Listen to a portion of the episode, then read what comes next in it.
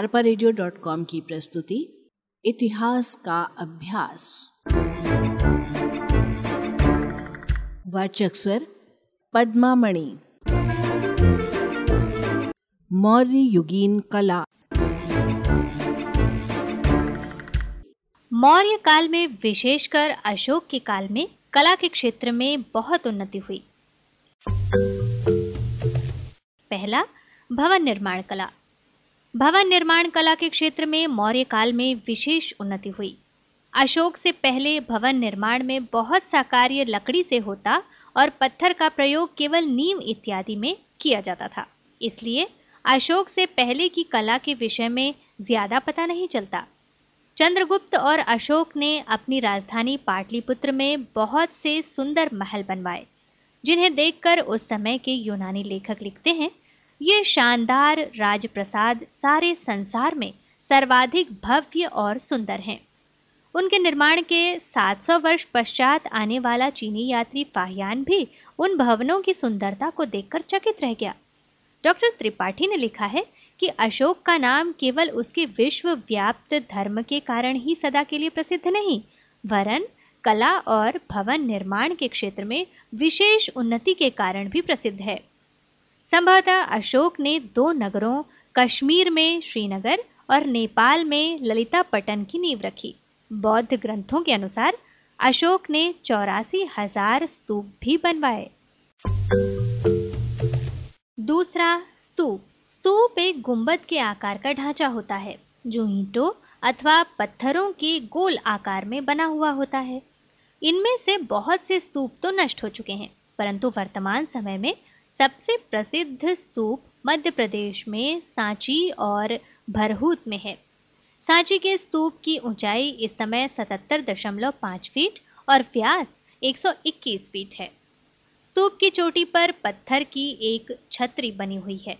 स्तूप के चारों ओर जंगला बना हुआ है, जिस पर खुदे हुए चित्रों से उस समय के रीति रिवाजों के बारे में पता चलता है। इस प्रकार भरहूत का स्तूप भी काफ़ी प्रसिद्ध है। परंतु वह सांची के स्तूप से छोटा है। इससे अशोक के समय की भवन निर्माण कला और कारीगरों के कौशल का पता चलता है। इसके अतिरिक्त अशोक ने भिक्षुओं के लिए अनेकों विहार, मठ और गुफाओं में रहने के स्थान बनवाए। बड़े पहाड़ों को काटकर उनमें रहने का स्थान बनाना अत्यंत कठिन कार्य है। गुफाओं में रहने के ये स्थान अशोक के काल के कलाकारों की कला, परिश्रम और साहस के अद्वितीय नमूने हैं। यही नहीं, इन गुफाओं को अंदर से इस कारीगरी और सफ़ाई से पॉलिश किया गया है कि ये आज भी शीशे की भांति चमकती है। तीसरा स्तंभ। अशोक ने अपने राज्यादेशों को जनसाधारण तक पहुँचाने के लिए बड़ी संख्या में पत्थर के स्तंभ बनवाए। इनमें से कुछ स्तंभ, सांची, सारनाथ, लोरिया, नंदनगढ़, रामपुरवा इत्यादि स्थानों पर मिले हैं। श्री राधा कुमद मुखर्जी के अनुसार ललित कला के क्षेत्र में ये स्तंभ मौर्य कला की महान सफलता के सूचक हैं। इन स्तंभों के विषय में सबसे पहली बात यह है कि ये 50 से 60 फीट ऊँचे हैं और इनका भार 50 टन के लगभग है।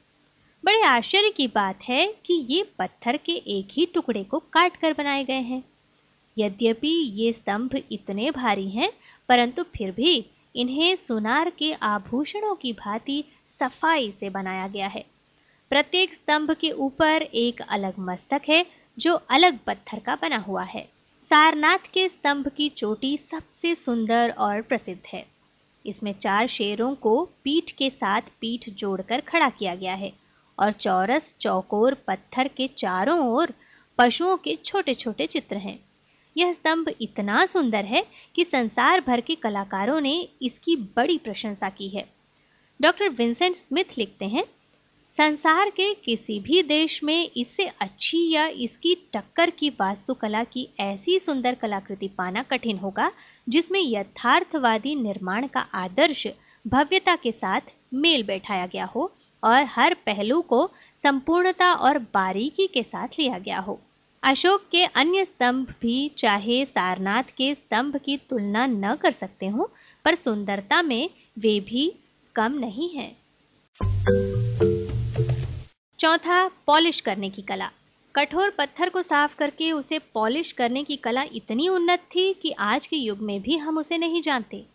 गया के पास गुफाओं की दीवारों पर इस प्रकार की पॉलिश की गई है कि वे शीशे के समान चमकती हैं। दिल्ली में फिरोज शाह कोटला में अशोक की लाट पर, जो अंबाला ज़िले के टोपरा नामक स्थान से लाई गई थी, इतनी चमकदार पॉलिश है कि कई व्यक्तियों ने इसे धातु की बनी हुई समझ लिया। एक अंग्रेज़ पादरी हेबर ने इस स्तंभ को देखकर यही समझा कि यह धातु से ढाल कर बनाया गया एक ऊँचा काला स्तंभ है। तभी तो सर जॉन मार्शल लिखते हैं अद्वितीय सुघड़ता और बारीकी में जो सभी मौर्य कलाकृतियों की एक विशेषता है एथेंस यानी यूनान भवनों की सुंदरतम कारीगरी भी आगे नहीं बढ़ सकती। पांचवा इंजीनियरिंग कला। अशोक के काल में पहाड़ों के बड़े बड़े टुकड़े काटे गए, संभाले गए और तराश कर ऐसे स्तंभों के रूप में लाए गए, जिनमें प्रत्येक का बोझ 50 टन के लगभग और ऊंचाई 50 फीट तक थी। पत्थरों के ये टुकड़े संभवतः चुनार की पहाड़ियों से काटे गए थे, जहाँ ऐसे अच्छे पत्थर मिलते हैं। परंतु ये स्तंभ हमें दूर दूर के स्थानों पर मिलते हैं। इन्हें इतनी दूरी तक किस प्रकार ले जाया गया होगा, यह एक बड़े आश्चर्य की बात है। इस कठिनाई का ज्ञान हमें एक उदाहरण से ही हो सकता है। सन 1356 ईस्वी में सुल्तान फिरोज शाह तुगलक ने टोपरा से एक स्तंभ दिल्ली लाना चाहा।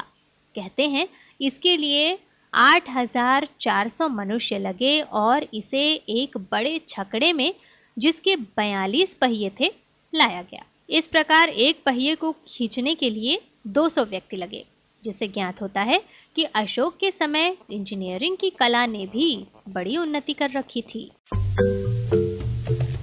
छठवां गुफाएँ। मौर्य काल के पत्थरों को काटकर गुफा बनाने की कला का प्रारंभ हुआ। इसी तरह की कुल सात गुफाएँ बनाई गई। ये गुफाएँ गया के पास बाबर और नागार्जुन की पहाड़ियों पर बनाई गईं। अशोक ने चार गुफाएँ बनवाई, जिसमें सुदामा गुफा सबसे महत्वपूर्ण है। तीन गुफाएँ अशोक के पौत्र दशरथ ने बनवाई। सातवां मूर्तिकला। मौर्य काल में मूर्ति कला की उन्नति हुई। इस काल में देवी देवताओं, मनुष्यों, गंधर्वों पशु पक्षियों की मूर्तियाँ बनाई गई। मूर्तियों में भाव का अंकन सुंदर तरीके से किया गया। सारनाथ के स्तंभ पर बनी चार शेरों की मूर्तियों के संबंध में डॉक्टर वी ए स्मिथ ने लिखा है कि इतनी प्राचीन और इतनी सुंदर पशुओं की मूर्तियाँ किसी भी देश में पाना दुर्लभ है। अरपा की प्रस्तुति इतिहास का अभ्यास।